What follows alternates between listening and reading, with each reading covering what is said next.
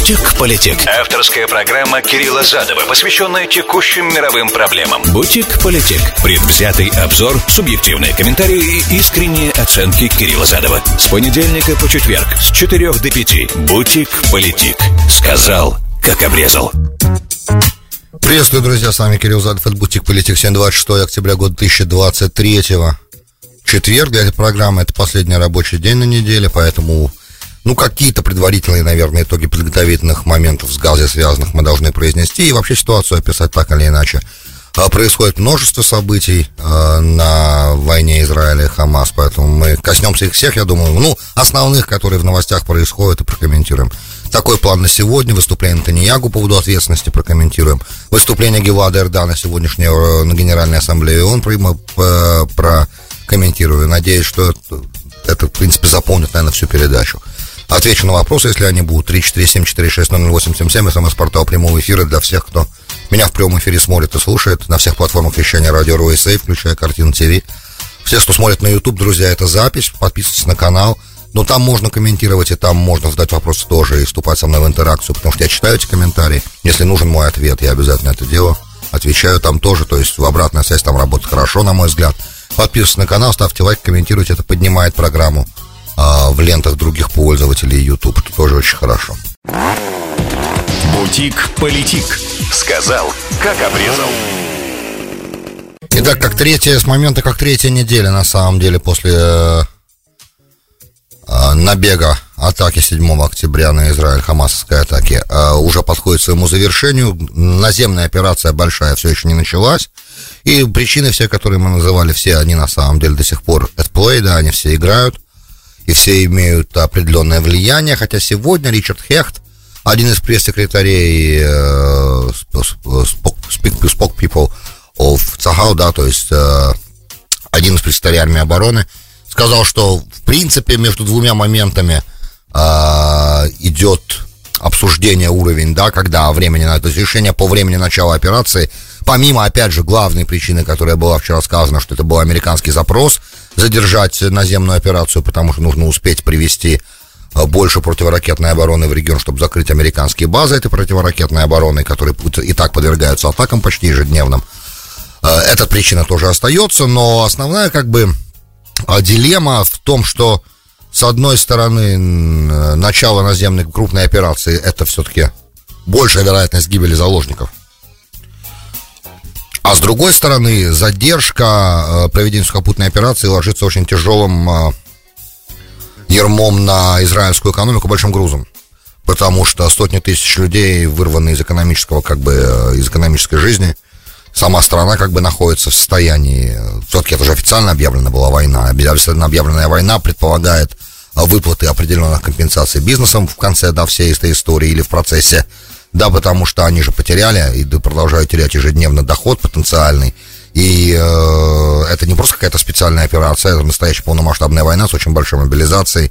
Все-таки 360 тысяч человек мобилизованы, это много.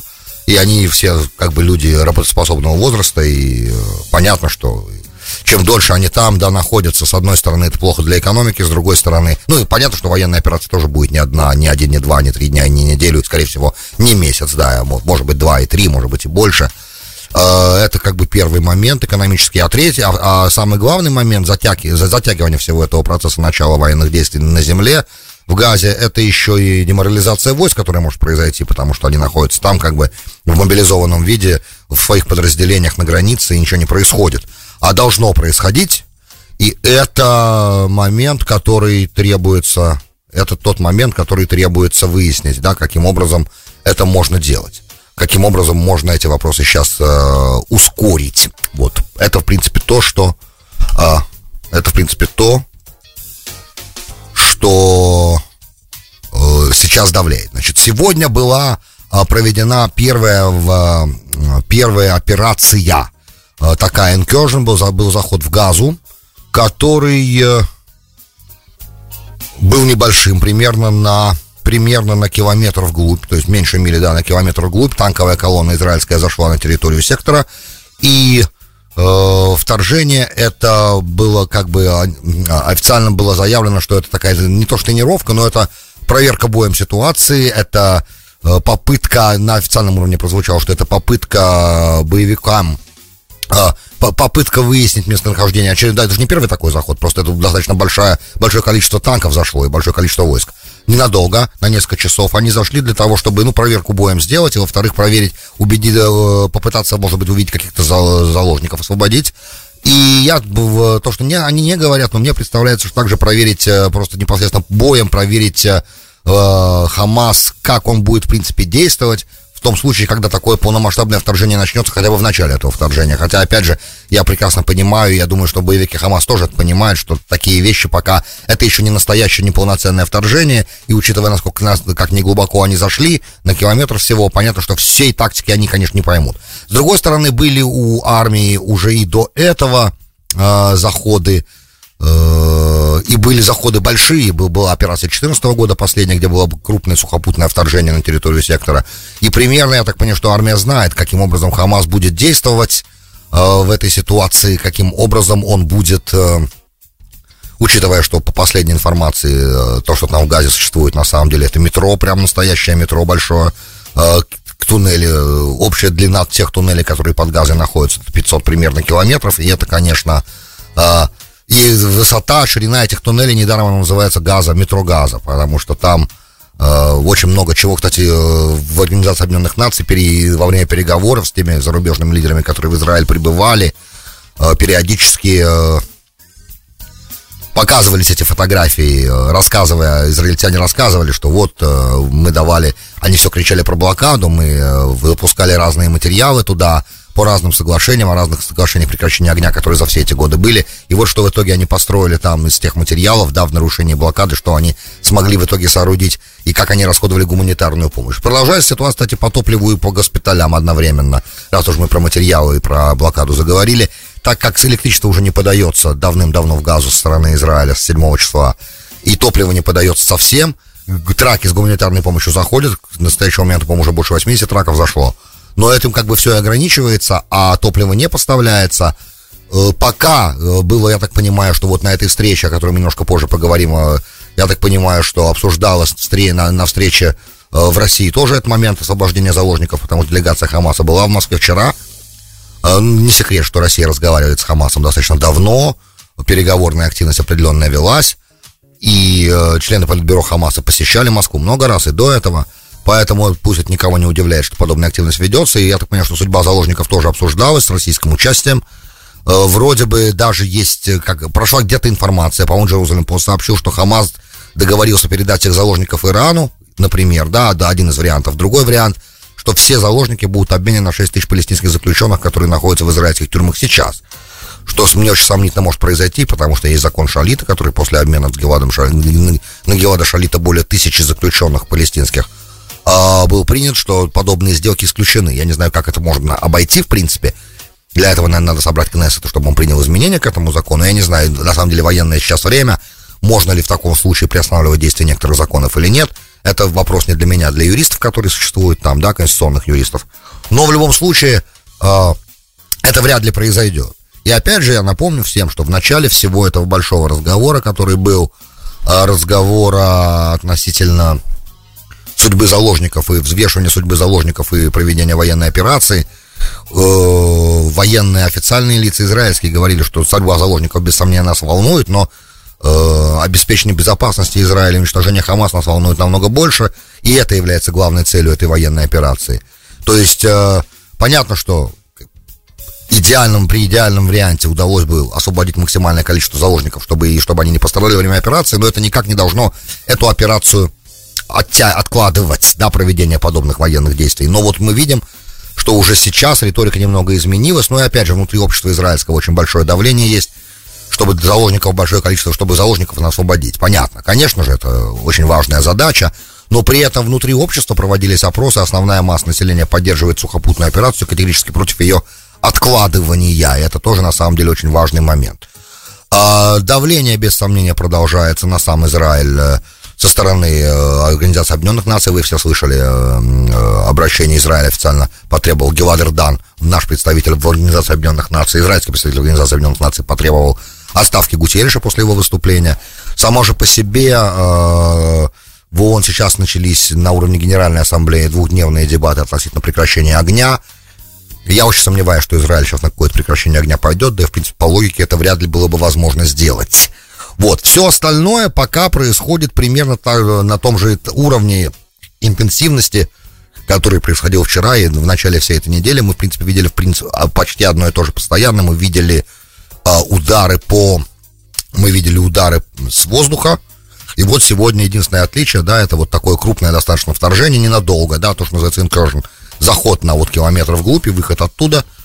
Причем э, фото-видеокадров, которые были, а, эти все видеокадры, они показывали, что танки двигались, маневрировали, но не вступали непосредственно в столкновение с боевиками Хамаса, точнее, то есть по официальной информации они стреляли по у Хамаса, там даже есть танк, стреляли по танку хамасовскому, но э, с бо, боевики непосредственно не, в, не вступали в перестрелки с это официальная информация, видео, которое было выпущено Цахавом, да, того, как это все происходило, видимо, с дрона снято. А, также сообщается о том, что целый батальон, один из самых серьезных э, спецназа батальона Хамаса уничтожен в Газе, но эта информация не проверена, я пока не могу а, давать ее, эту информацию, как будто она абсолютно точная. Мне нужно, мне требуется немножко больше времени, того, чтобы увидеть эту информацию в источниках, заслуживающих большего доверия, давайте скажем так. А сегодня было выступление Натаньягу, где впервые он заговорил об ответственности за то, что подобное событие произошло. В принципе, представители власти ответственности, и понятно, что по окончании всего конфликта этого, этой стадии, по крайней мере, да, по завершении войны в, против Хамас, э, все должностные лица, которые причастны, должны будут дать ответ, причастны в смысле к тому, что произошло, к тому, что была пропущена подобная атака, и Израиль к ней оказался не готов, в том числе он сам, о чем он сказал, да, что мы все должны будем отвечать, но только после того, как Хамас будет разгромлен, что понятно тоже, и ваш покорный слуга полностью с этим моментом согласен. А...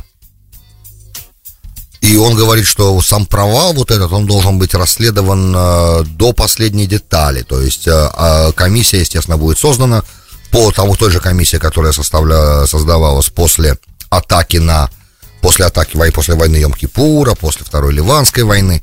В общем, э, эта ситуация как бы тоже понятна. Теперь палестинское Министерство здравоохранения, э, контролируемое Хамасом в Газе, Министерство в Газе, да, выпустило репорт, а, репорт, касающийся 7028 человек, включая 2913 детей с именами, с их э, номерами, как бы, которые у них есть, э, но не социального страхования, но их э, идентификационные номера, да, которые на их удостоверениях, видимо, есть в Газе. Вот, полностью такой компрехенсив, всеобъемлющий репорт, то есть о них даты рождения, имена, все-все-все, все на, на бумаге а, было выпущено сегодня. Проверять это, конечно, нет никакой возможности. Э, Wall Street Journal пишет, что это независимо никак, а, эту ситуацию никак независимо нельзя подтвердить или опровергнуть э, эту информацию. Но вот такой репорт есть, потому что разные доносятся сейчас уже голоса с Запада. Байден сказал, что он не верит тем цифрам, которые палестинцы опубликуют. Э, видимо, ответ на это, этот всеобъемлющий репорт, на это его заявление был выпущен сегодня в Газе. Это еще один момент, да, который мы должны знать. Теперь э, есть положительное же развитие в плане американской помощи э, Израилю экстренной, потому как вчера Конгресс получил на, на этот раз спикера Палаты представителей.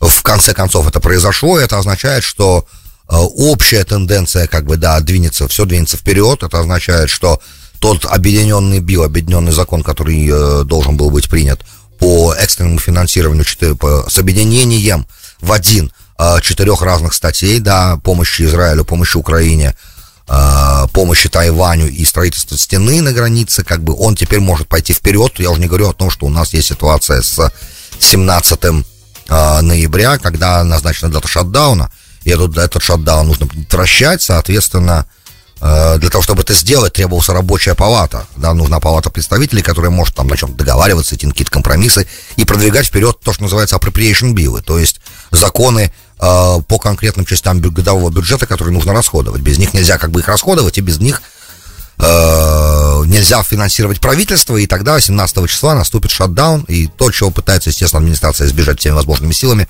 потому что это подрывает ее возможность как бы э, управлять государством. Соответственно, Тут, потому что очень многие люди окажутся в неоплачиваемом отпуске, сотни тысяч государственных сотрудников, военные, военные, пенсии и так далее, и так далее, и так далее. Короче, все, все завязано на бюджет, и если нет бюджета, то, соответственно, нет финансирования. И уже давным-давно было сказано, что республиканская партия категорически против того, чтобы... Э, республиканская конференция в Палате представителей против того, чтобы финансировать... Э, против того, чтобы финансировать... Э, частично, да, то есть одну двенадцатую, как, например, в Израиле, да, если нет закона о бюджете, э, до сих пор бюджет не принят, то берут прошлогодний бюджет, делят его на 12, такое бывало много раз. И в то время, пока бюджет не принят на следующий год, одну двенадцатую того бюджета на месяц распределяют по тем же канонам, по которым это в прошлом году делалось. Тут э, так не работает в Соединенных Штатах. Требуется конкретно отдельный appropriation, эти законы для каждого конкретного бюджета. Нельзя взять и там равные доли разделить, как он спроецирован изначально требуются конкретные действия, конкретные законы. Вот, поэтому это, конечно, большое дело. Мы на секундочку побыли в failed state чуть-чуть, без спикера палаты представителей, да, но вроде, слава богу, с нефункционирующей палатой представителей, ну все, теперь она функционирует, слава богу, и теперь, по крайней мере, можно говорить о том, что а, все необходимые финансовые ресурсы, которые Израилю сейчас понадобятся, если не ошибаюсь, Байден 14 миллиардов долларов запросил у Конгресса на Израиль. Сейчас это хорошая сумма, единовременной помощи, по-моему, впервые в истории такой большие, такие большие деньги Израиль может получить. И это, да, понятно, что часть этих денег пойдет на, большая, большая часть пойдет на вооружение, которые в самой же Америке будут закупаться, при этом они же все равно нужны, правильно? И снаряды нужны, бомбы нужны, э, боеприпасы, в принципе, нужны. Но я так понимаю, что и финансовая помощь будет оказана тоже в рамках этой суммы большой достаточно, потому как и с чего-то израильское правительство должно будет еще находить возможность выплачивать компенсации разные многочисленные, потому что это официальная война, мы уже об этом сказали. Вот. Это значит то, что касается из того, что касается а, непосредственно ситуации в Газе, вот такой навскидку. Теперь относительно выступления Гелада Эрдана в Организации Объединенных Наций. А, ну, сегодня он показывал вещи, о которых я даже слух не хочу говорить, да, он показывал э, делегациям другим на официальных заседаниях, посвященных попыткам, да, на, как бы на, в этом воркшопе, посвященном да, перемирию, который, которого все, многие его он хотели бы добиться, чтобы Израиль прекратил. Да, и Хамас же тоже сказал, что, э, по-моему, Хани, Исмаил Хани сказал, что всех заложников отдадут в тот момент, когда Израиль прекратит наносить удары по сектору. Но это, опять же, это все заявление для прессы. Верить в подобные заявления невозможно. И опять же, Израиль не может себе позволить прекратить наносить удары, потому что, ну, во-первых, ракеты летят с той стороны тоже.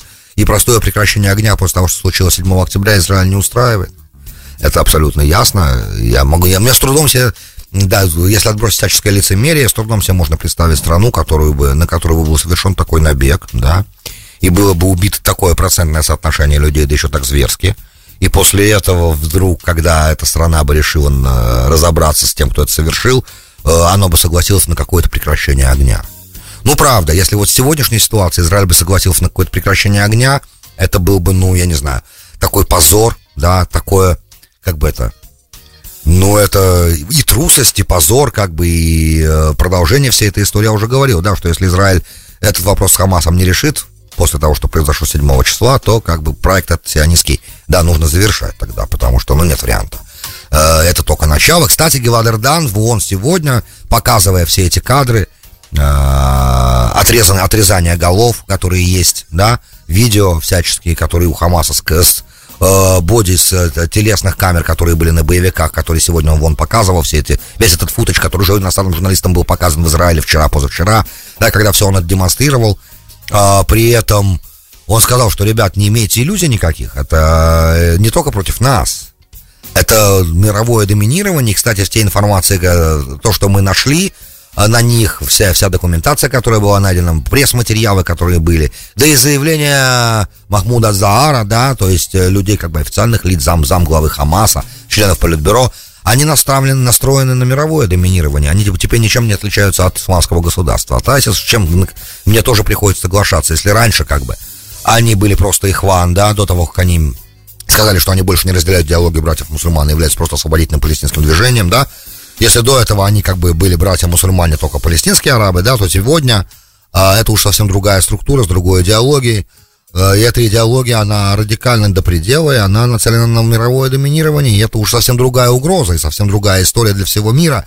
Поэтому то, что вы сейчас на самом деле а, обращается, я так понимаю, Геладер Дан к странам, которые, мусульманские страны, если вы сейчас Э, не поддерживаете нас, то в итоге рано или поздно вы столкнетесь с тем же самым, потому что, кстати, в идеологии АСИС, например, да, и в идеологии Аль-Каиды, чиновники, которые работают в мусульманских странах, служат в мусульманских государствах и не настаивают на верховенстве Корана, да, и на, как бы, на его трактовках того времени еще, да, средневековых, на изначальных на трактовках, его применении, в его, как они говорят, чистом выхолощенном виде, да, в, то есть не запятнанным никакой, никакими современными веяниями, да, никаким там либерализмом, никакими там а, а, никакими смягчающими вещами, а вот как он непосредственно, да, в, в, в оригинальном варианте все это звучало и как оно трактовалось, когда Мухаммад там завоевывал огромные территории.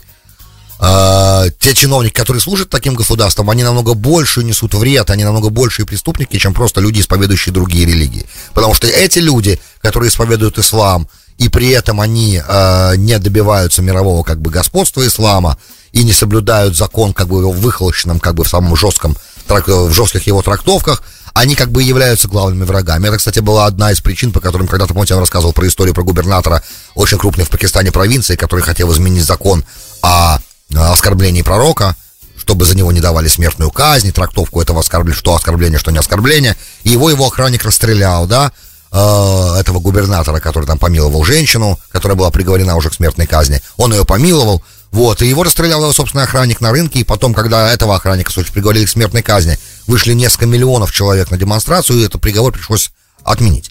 Я к тому, что вот трактовка как бы попытка чиновник, да, на основании чего его охранник убил его, потому что он как бы чиновник, он большого уровня чиновник, он губернатор провинции. В Пакистане, где все как бы мусульмане, он обязан как бы придерживаться оригинальной трактовки этого закона об оскорблении пророка. Если он поступил, если он пытался его поменять, он пытался от него отойти, то он намного больше преступник. Именно это давало Аль-Каиде исламскому государству право взрывать э, в основном мусульман как это в Афганистане происходило, да, как это происходило в других странах. Жертвами их теоретических атак тоже было огромное количество мусульман. Почему именно мусульман и разных чиновников? Вот по этой причине, которую я только что объяснил. Короче, Хамас приходит в эту же, в эту же сторону пришел.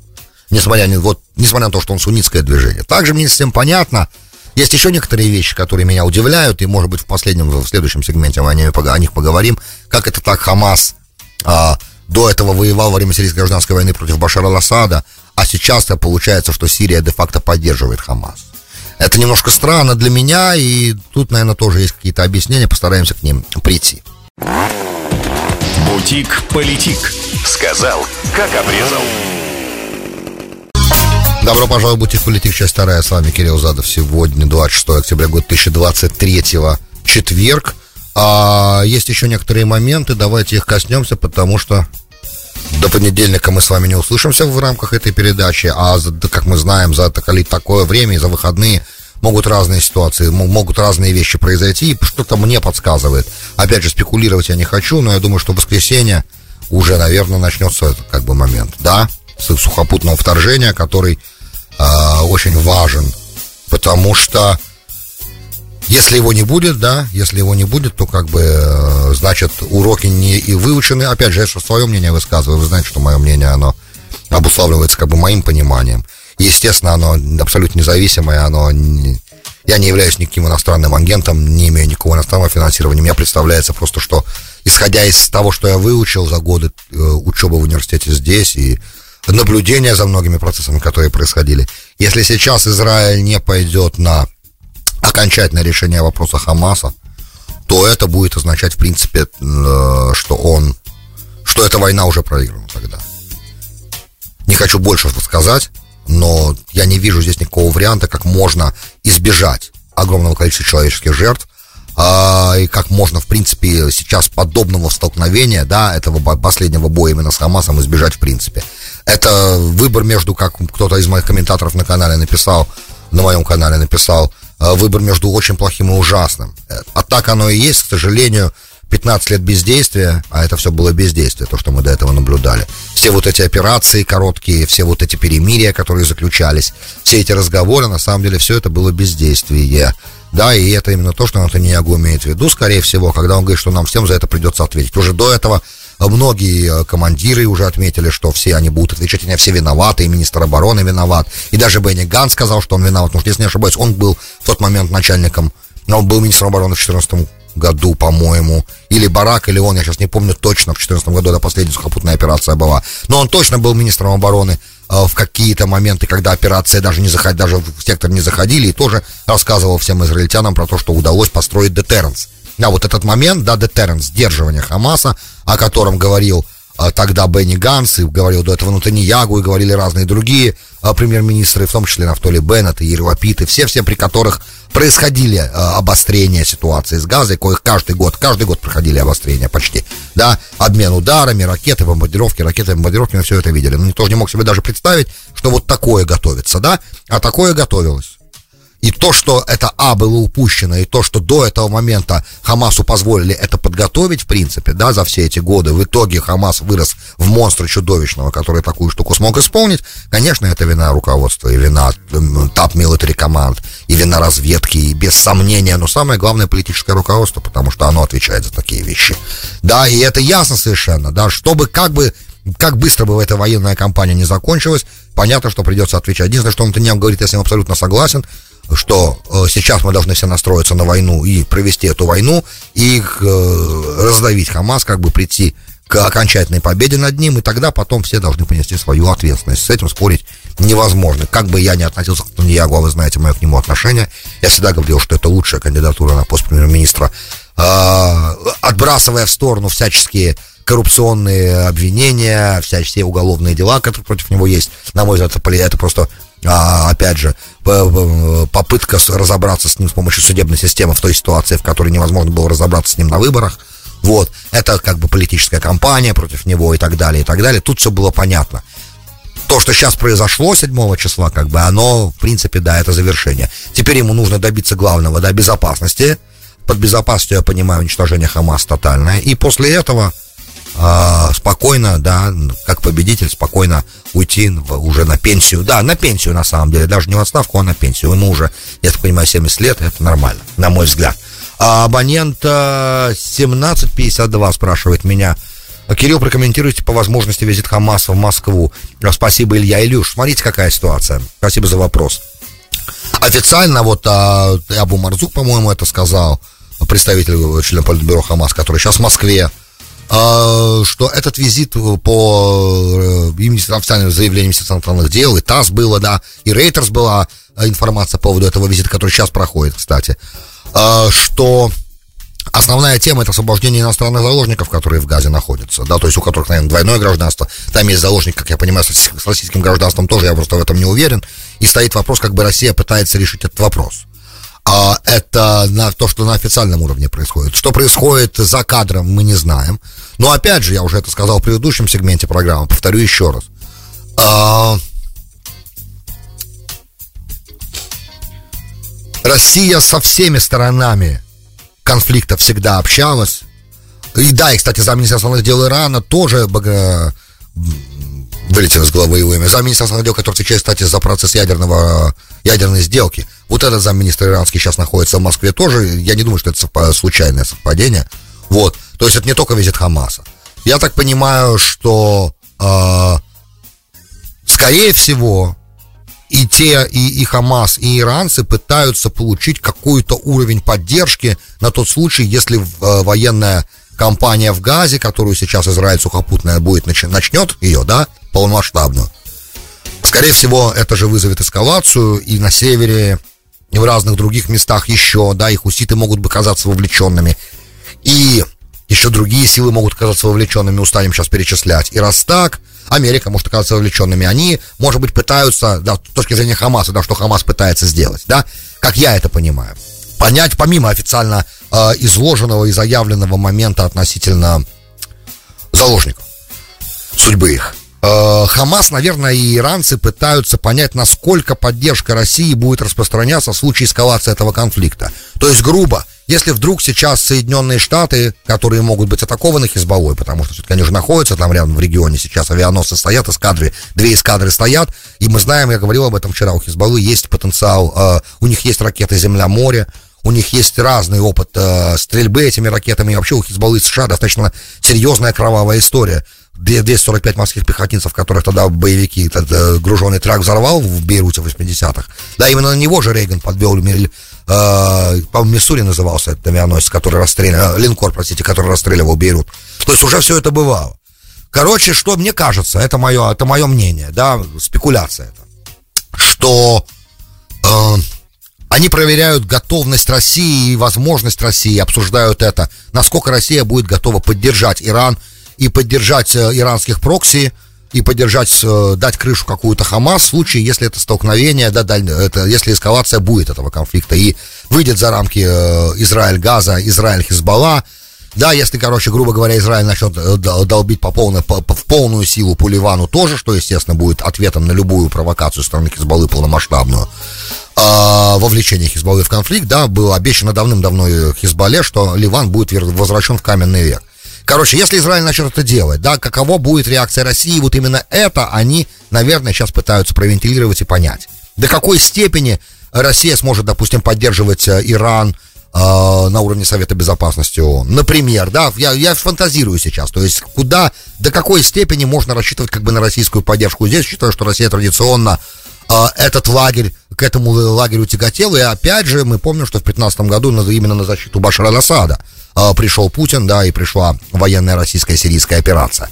Поэтому специальная сирийская операция. Поэтому я думаю, что этот визит на самом деле именно этому посвящен. И не знаю, насколько это насколько это... То есть дальше все остальное, что я могу, мог бы сказать, будет чистой спекуляцией, у меня нет никакой информации. Но я могу себе представить, что такие высокопоставленные ребята от Хамас приезжают, то они пытаются как бы из такого визита извлечь очень много.